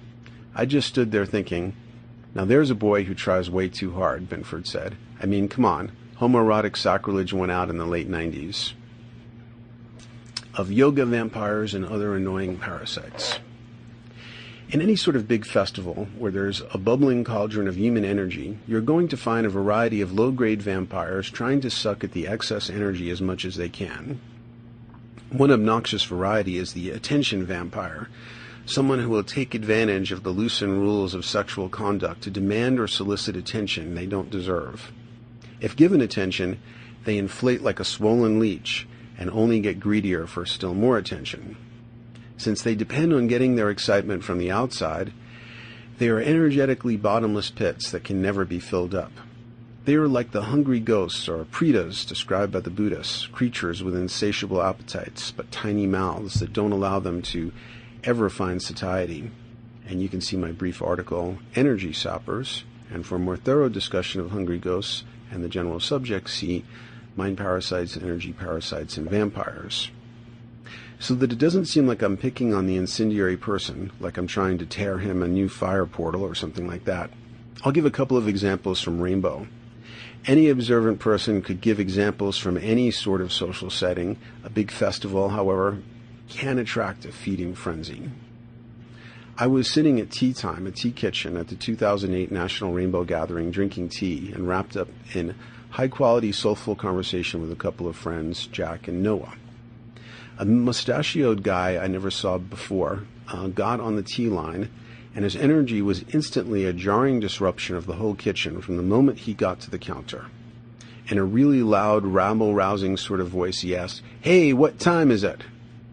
In unison, the crew of Tea Time, without even looking up from what they were doing, responded with the expected Tea Time. The guy had the attention vampire's classic self satisfied, dirty, smug, and insidious grin that um, that head in the honey jar look. He acted as if he were the life of the party, the one able to get all the little hippie people dancing to his beck and call. And wasn't that what they were all there for anyway? Having just elicited this chorus of free energy, he tried the classic rabble rouser's call and response technique again. Hey, what time is it? Now only one person, who was involved in doing something, answered automatically with a flat, disinterested tea time. Other members of the tea time crew were now just staring at the vampire with astringent looks that gave nothing. They had all registered him as an annoying parasite, and I felt a surge of pride and admiration of their group in individual intelligence, awareness, and intuition. These were higher order rainbows, the kind who are more interested in doing free service at a kitchen as compared to the drainbows that come to party and suck up any free anything they possibly can. The attention vampire tried the call and response technique. Hey, what time is it? Two or three more times, and not a single person responded. He sucked all the energy he could with that method and now switched tactics. Tea Time had three insulated vats of tea that were clearly labeled with signs that also listed all the herbal ingredients. Most people just humbly asked for a variety of tea, thanked the server, and moved on. But the vampire began pestering the server, a particularly attractive young woman, asking nonsensical questions about all the teas. Then, in his loud and insinuating voice, he asked the server for samples of each tea, as if the server were only too delighted to pleasure him in any way she possibly could, as if he were a billionaire at a private wine tasting party set up just for him. Now, could I try a sample of the, what did you call that tea again? I'm from the Bronx. Confrontation is my element, and I would have loved to confront this obnoxious parasite about what he was doing, but I was a guest in someone else's kitchen. Now, if he had done this at the kitchen I was part of, Tea in the Woods, I would have felt free, but it wasn't my call. The crew of Tea Time had the right and responsibility to control boundaries in their kitchen, and they were choosing the high ground of tolerance. Finally, the Drainbow, having sucked whatever he could out of Tea Time, moved on to a new target. Meanwhile, another vampire had shown up, a yoga vampire. The yoga vampire was a middle aged guy with a tanning store tan and shorty short denim shorts carefully cut to show off to maximum advantage his shaved tanning store legs that had the muscularity of a middle aged dance instructor's legs. He began asking only the most attractive young women there if they wanted to do partner yoga with him until he found one that acquiesced. He had some sort of European accent which he seemed to be reveling in as if as if not only were he some sort of yoga god, but one with a European accent as well. He began stretching the young woman across his back, etc., as if she were an exquisite fashion accessory he was modeling, and all the while he was striking these absurdly narcissistic poses as if he were the lead model at a photo shoot for Obsession Perfume for Women by Calvin Klein. He was so much more than just another European partner yoga master. He was a genuine artiste as well, the Mikhail Baryshnikov of partner yoga. I wanted to go up to him and ask if he would like to have a mirror installed in the ceiling so he could see himself better. I was much more annoyed than my two companions by the yoga vampire because I'm so much more a narcissistic personality type myself and therefore more sensitive to and irritated by narcissism in others. This is what Jung would call shadow projection, except that in the classic Jungian sense, the projection has to be unconscious. Nowadays, when I, and of course in me it's, it is conscious, nowadays when I find myself intensely irritated by another narcissist, I try to use the energy of the irritation to increase my vigilance about my own narcissism, yet another example of my cutting edge work as a leading pioneer in self importance research. Now that I've given a couple of examples of parasites at Rainbow, I can discuss parasites I observed sucking greedily at the incendiary person. And so that it doesn't seem like I'm trying to feed on the parasite topic, I would like to point out a larger purpose. I believe that we need to more clearly name and recognize various forms of parasitism at work in the human sphere, and in many cases to call them out, to confront them.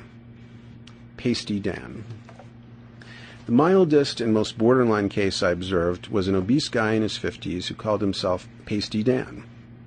Pasty Dan might not have deserved mention except for the fact that when I did readings and dream interpretation at Center Camp, he was often set up near me, so I had to observe his routine for many, many hours.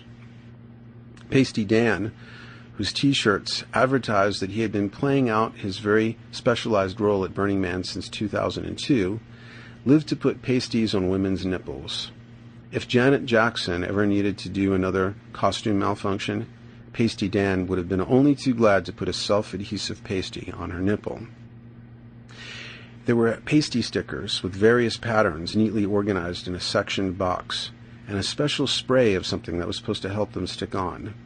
A certain fondling of each woman's breast was, of course, a very significant part of the pasty application protocol that Pasty Dan had developed over the years. This went on for hours a day, every day. Pasty Dan, although quite irritating to observe, was only barely in the objectionable parasite category because what he was doing was so obvious up front, and if not necessarily erotically consensual, um, was based on an obvious implied contract of consent between the pastier um, and the pastee. It would be hard to imagine a woman naive enough not to know what Dan was getting from his side of the contract, though many of them may not have realized in advance how touchy-feely the pasty application protocol was going to be. Pasty Dan had a disarmingly pathetic quality. He seemed like he was probably a pretty lonely guy who lived for the one week a year in which he would get to have these very brief, sticky encounters with women's breasts.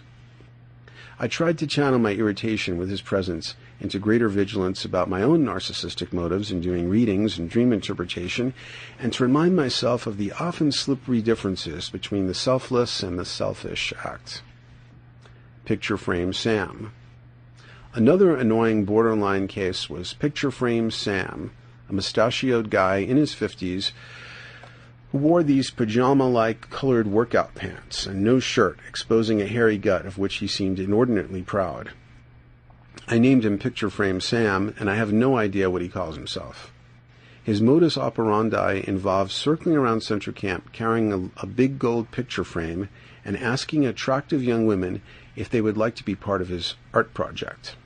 If they agreed, he would hand someone his camera and pose the young woman and himself with his self-satisfied, smug, insidious, mustachioed grin behind the picture frame while their picture was taken. To be fair, it was too noisy in Central Camp for me to hear his rap and catch all the details.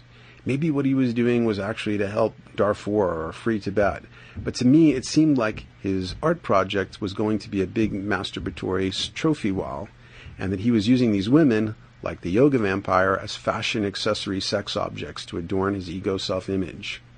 More so than Pasty Dan, I had the sense that most of the young women did not realize what they were really consenting to when they agreed to participate in the art project. Face mask. The next parasite definitely crossed the line, and I did confront him.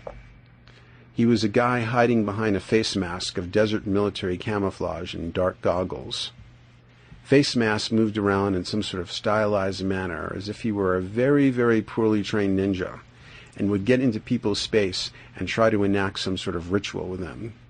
I became aware of Face Mask while I was doing a reading for a young guy, and found him ninjaing, ninjaing his uh, way up to the young guy and putting his face mask's drink, which had a large plastic straw projecting from it, into the young guy's hands.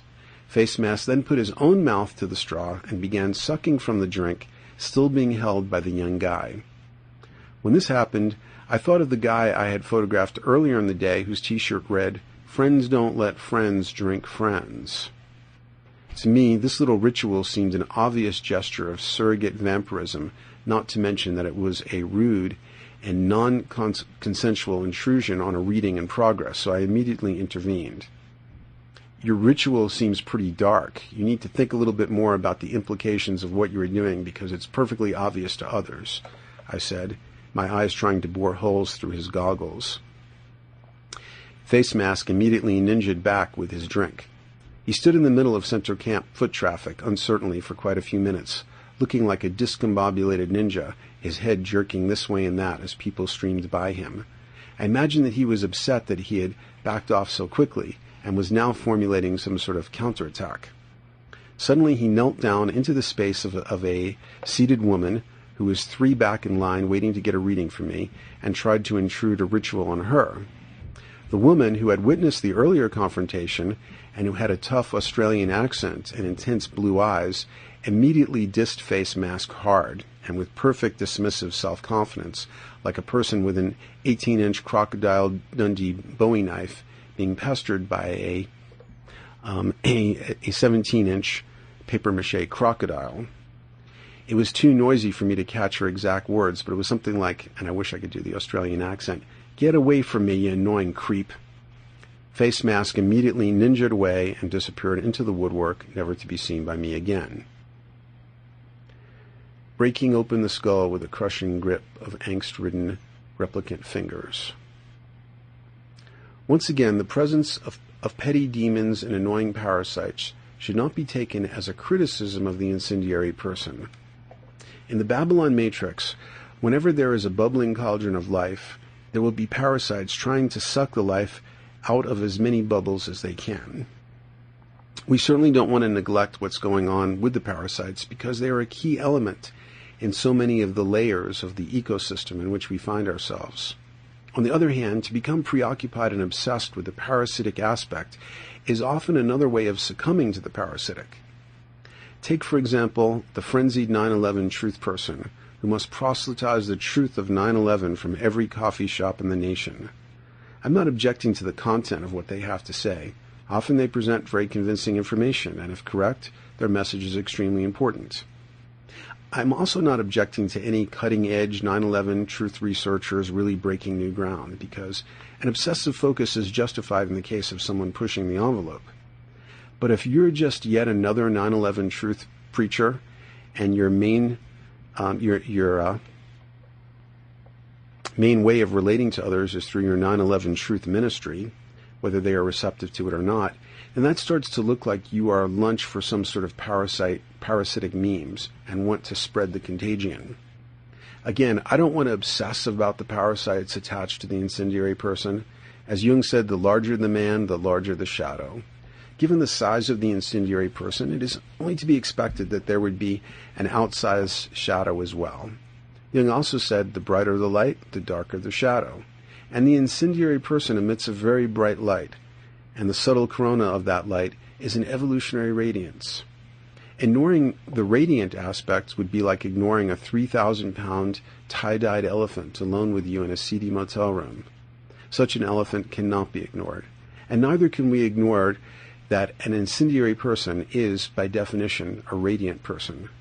It's true that an incendiary person is unstable and has only a limited lifespan, but that only seems to intensify his radiance. Tiger, tiger, burning bright, in the high deserts of the night. Just as Eldon Tyrell tells Roy Batty, a replicant who is rebelling from his genetically programmed lifespan in the movie Blade Runner, the light that burns twice as bright burns half as long, and you have burned so very, very brightly, Roy. Similarly, when you live synchronously within the high desert life cycle of an incendiary person, then both you and the incendiary person may burned so very, very brightly for a time. As Roy Batty puts it, I've seen things you people wouldn't believe. Attack ships on fire off the shoulder of Orion. I've watched C-beams glitter in the dark near the Tannhäuser Gate. And like the self-aware burner, Roy Batty, a self-aware replicant, has the honesty to admit that I've done questionable things. And also like the burner, Roy Batty ends the scene by crushing Eldon Tyrell's skull and gouging in his eyes with his powerful replicant fingers, just as the burner will sacrifice the incendiary person in a blazing pyrotechnic frenzy that will reduce the incendiary person to smoldering ashes and rubble blowing across the desert. Eldon Tyrell, far more than Daniel Pinchbeck, knows what it's really like to break open the skull and discover that what you have created has taken on a rebellious will of its own, just like my incendiary person narrative, which keeps growing and mutating and is now drifting back toward the shadow when I said I wanted to focus on the light. Unlike Roy Batty, I have not watched C-beams glitter in the dark near the Tannhäuser Gate, but I have seen other equally amazing things. I have seen giant bioluminescent snails race across the desert night. I have seen a fetus glowing within a cube space made of the green silicon of printed circuits. I have seen desert blasted imperial walkers impaled on rebar and painted in fading Rastafarian colors. Memories of Burning Man glitter like C-beams within my shaven head, which has so far evaded the crushing grip of angst-ridden replicant fingers. The default reality is the nightmare from which the incendiary person is trying to awaken. Burning Man continues to glitter in my mind because it was such a brilliantly realized dreamscape. As I have discussed extensively elsewhere, see White Crows Rising, Logos Beheld, our species seems to be hurtling toward an event horizon where the physics of the dream time and the physics of the waking time, waking life merge. An aspect of this is a kind of visual telepathy, the logos beheld, where instead of making little mouth noises at each other to communicate, we are able to create shared dreamscapes, alternate realities, and timelines as our means of communication. The incendiary person is a hybrid creature with a foot in the waking life and a foot in the dream time. During its brief lifespan, it presents you with the phantasmagoria of portals into individual imaginations, but the portals are laboriously realized out of petrochemicals, sheet metal, plywood, and so forth. The incendiary person is a living manifestation of Ter- Terence McKenna's evolutionary advice to the species push the art pedal to the metal. Unfortunately, we are still at an evolutionary phase where pushing the art pedal also involves pushing a lot of petrochemicals and toxic exhaust. Overall, I think it is worth it because the incendiary person is a crucial hybrid, but the trend is toward the etherealization of the art pedal. While we temporarily incarnate during the waking time in this heavy, gravity bound world of ours, the incendiary person plays a key role that is almost like the white yang dot in the black yin of the yin yang symbol. It is the zone on the planet that comes closest to being a logos beheld, a place where our psychic intentions become realized as communal dreamscapes. Places like Disney World and Las Vegas at night are three dimensionalized dreamscapes. But notice that, like television, they are a monologue created by commercial designers, and you are merely a passive observer. The incendiary person is more like the internet. Every observer is also a participant and mutates the incendiary corpus to some extent as in a communal um, as in a communal telepathic dreamscape, those with the most focused psychic intentions create the most mutation. A David Best creates an entire fully realized temple that becomes a crucial organ in the body of the incendiary person.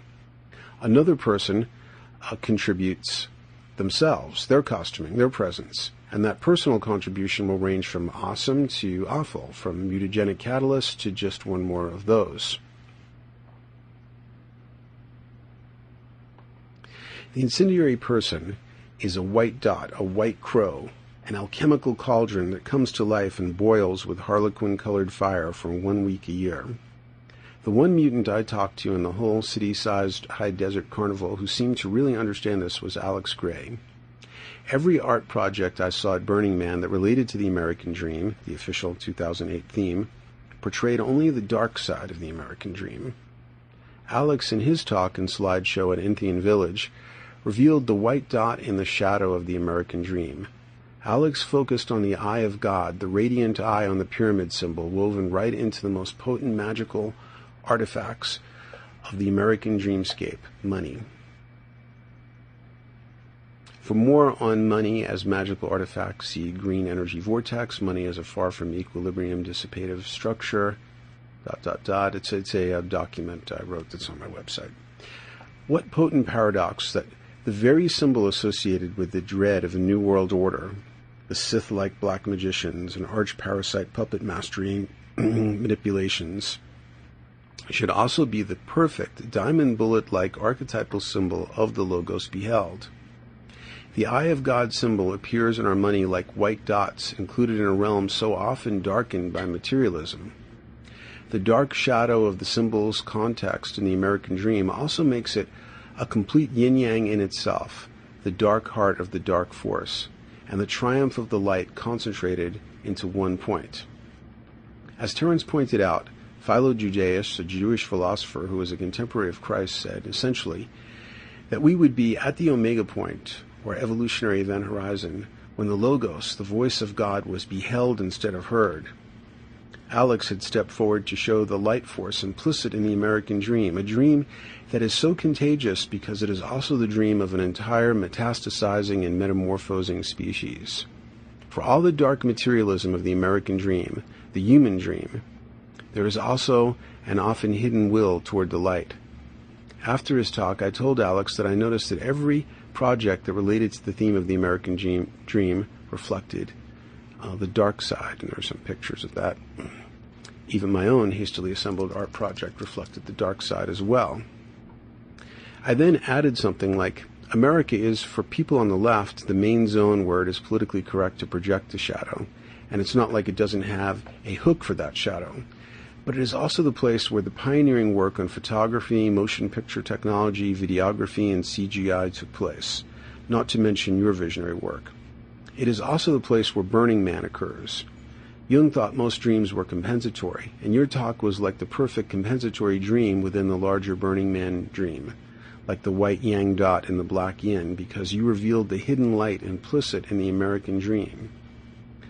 Later, I realized that I should have mentioned to Allyson Grey that her talk related to the compensation function also. When I had last seen Alex and Allyson, the night of the last winter solstice at Cosm in New York, that was before they moved a little bit upstate. They had seemed younger and more radiant than the previous time I had seen them, which was the winter solstice of the year before. Allyson's talk seemed to explain the change I had observed. As a way to focus their intentions on raising funds to build what would essentially be a temple of the Logos beheld, they had resolved that for a year they would abstain from all drugs and eat a vegan raw foods diet. This fast, as Allyson related, was quite an adjustment, as for most of their adult lives they had been daily pot smokers. Within the dark mask of hedonistic overindulgence at the Desert Carnival, her talk was also a white dot, a testimony about the power that can sometimes be found in abstinence. On the day of exodus from the incendiary person, something happened which helped to frame the whole experience as a white dot within a dark mass. The faithful reader of this narrative will recall that the journey to the incendiary person involved threshold guardians and shocks. There was the discovery that we had left without most of the crew's tickets, the stranding of the reconnaissance vessel in Laramie, as well as, as we lost precious hours that also led to our being trapped for hours in the longest of dust storms outside of Black Rock City. On the way back, the dark shock happened to some of our friends traveling in another vehicle. We were not very long into our return trajectory to Planet Boulder when I got a call on my cell and heard Rebecca's very distressed voice. We just had a rollover accident. All three of us are banged up pretty bad. Vehicle totaled. Can you pick us up?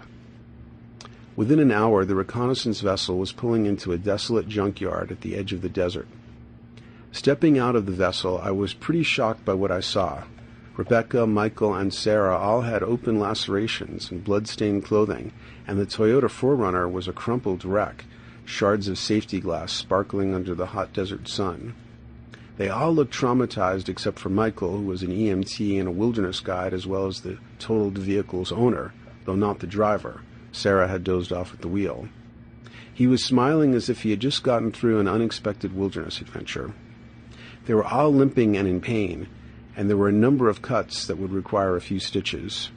They had sent away the ambulance because Sarah had no health insurance and they all preferred to get treated back in Boulder. Their injuries were right at the edge of where you would have to insist that they go to the emergency room. But Michael was an EMT and he felt sure it was okay for them to travel with their injuries. We loaded their most important stuff into the reconnaissance vessel and gave them first aid as we drove. Rebecca, who had PTSD from earlier events in her life, went through some crying jags. It would also turn out that she had several cracked ribs. She threw a thank you party for the rescue crew of the reconnaissance vessel three weeks later and still looked traumatized and had been suffering insomnia since the event, which she attributed to the continuing pain of the cracked ribs. The funereal mood of the last night, and then this rude confrontation with the asleep at the wheel, gravity bound, rough edged, parameters of the Babylon matrix shattered the, whole, the white dot of the incendiary person's high desert dreamscape. We had been to a mutual, a mutant nexus, but it was one that we journeyed to in a primitive fossil fuel burning vessel. The radiant corpus of the incendiary person was wrought out of perilous mortal tissues, and we were still subject to all the limiting parameters of the mortal corporeal version 1.0 body. But there are other dreamscapes, other mutant nexuses that are displaced from some of those limitations. When you meet up with fellow mutants in a virtual environment, like those provided by World of Warcraft or Second Life, the experience is generated with a finer physical substrate photons, electrons, zeros, and ones. Sure, there are a lot of computers involved, and those computers are manifestations wrought of petrochemical plastics and toxic metals, but the hardware to dreamscape ratio is vastly improved in a virtual world than in a high desert carnival world. In both worlds, people are costumed and visually mutated, but in the virtual world, you can be far more of a changeling, choosing avatars that match your intentions without having to succumb to the stubborn parameters of mortal corporeal version 1.0 bodies. At this phase of the rapidly evolving technology, the virtual reality experience is still too limited to fully draw me in, but I can env- envision a time when that will change. A few months ago, I had seen the CGI intensive movie Beowulf, which employed the latest, at least in 2008, version of converting human actors into CGI avatars. And at the time of this recording, of course, the movie Avatar was the state of the art for that. A huge flaw in present VR environments is that the social communication is greatly impoverished by the mechanicalness of the avatars. A human face has more muscles than the face of any other animal, and it performs its own logos beheld every nanosecond conveying a wealth of information through its ever changing expressions. A few weeks after seeing Beowulf, it occurred to me that the next event horizon with VR might be when there was enough distributed computer power that with a little webcam on your monitor, the software could map your facial expressions in real time onto your avatar. So now, when you encountered other avatars in the virtual reality realm, it would have something closer to the psychological depth of 3D encounters. On the other hand, while we are still incarnated in the Babylon matrix, our spirit sheathed in mortal corporeal version 1.0 bodies, and our psyches so heavily invested in our social mammal lifestyle, then we are still going to want to be able to encounter fellow mutants in such embodied forms. So for now, we need both types of dreamscapes 3D mutant nexuses like Rainbow and Burning Man, among others, but also the virtual worlds that are evolving much more rapidly. Several times when I was at center camp, I saw a young woman who was creatively costumed and who also had a very severely burn scarred face.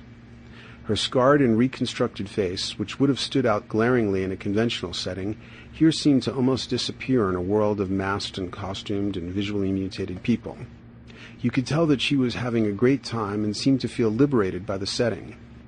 In a virtual world, however, her mortal corporeal version 1.0 body would be no limitation at all, and she would be free to take any on any form and be any gender that she cared to. The incendiary person is a person who seeks to be a changeling, a person who can morph and mutate in accordance with psychic intention. If magic is, as Crowley tells us, the science and art of creating change in conformity to will, then we can see that the mortal corporeal version 1.0 body is both the nexus of magic and the constraining force of anti magic. Every time we intentionally move a finger, we have performed a magical act. And yet, there are so many frustrating ways in which we cannot get our mortal corporeal version 1.0 bodies to conform to our will.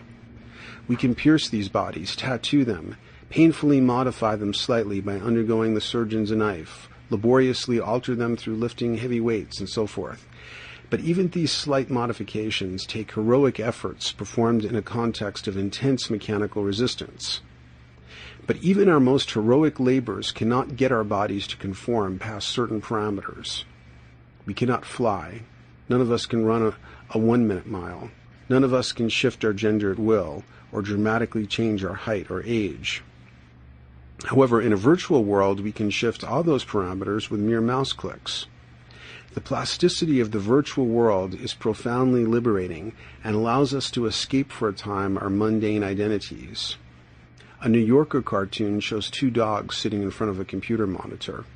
One dog is saying to the other, The great thing about the internet is that no one knows that you're a dog. The incendiary person is in the desert, a place of vision and a place of struggle. And he struggles often successfully and against great mechanical resistance to bring the dream time and the waking time together. Like a rainbow, it emblemizes the realm of the divine, making a covenant with the world of the mundane. But eventually, what is now a struggle and tenuous covenant will become the new default reality. At the end of a discussion of the future of virtual reality, an interviewer asked Terence, So in the future, will all be living in the movies? Terence replied, No, in the future we will all be movies. Burning Man represents a chance to be a movie in the 3D realm. It is a collaborative movie, but you have great latitude to mutate the role you play in the movie, and even to create your own scene inside of the larger movie.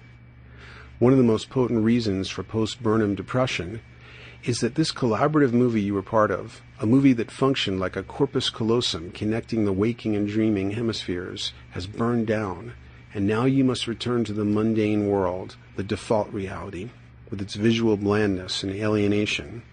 Instead of being movies and living out our individual mutant dreams, we are compelled to live the collective dream of the Babylon Matrix. As James Joyce said through his character Stephen Dedalus, history is the nightmare from which I am trying to awaken. For the incendiary person, the default reality is the nightmare from which he is trying to awaken. Out in the high desert, he does awaken partly, but in a way that is unsustainable and is soon burnt out. And yet a certain promise, a fragile rainbow covenant, still lingers in the burner's imagination. This has been a reading of Incendiary Person in the Desert Carnival Realm, read by the author Jonathan Zap of zaporacle.com.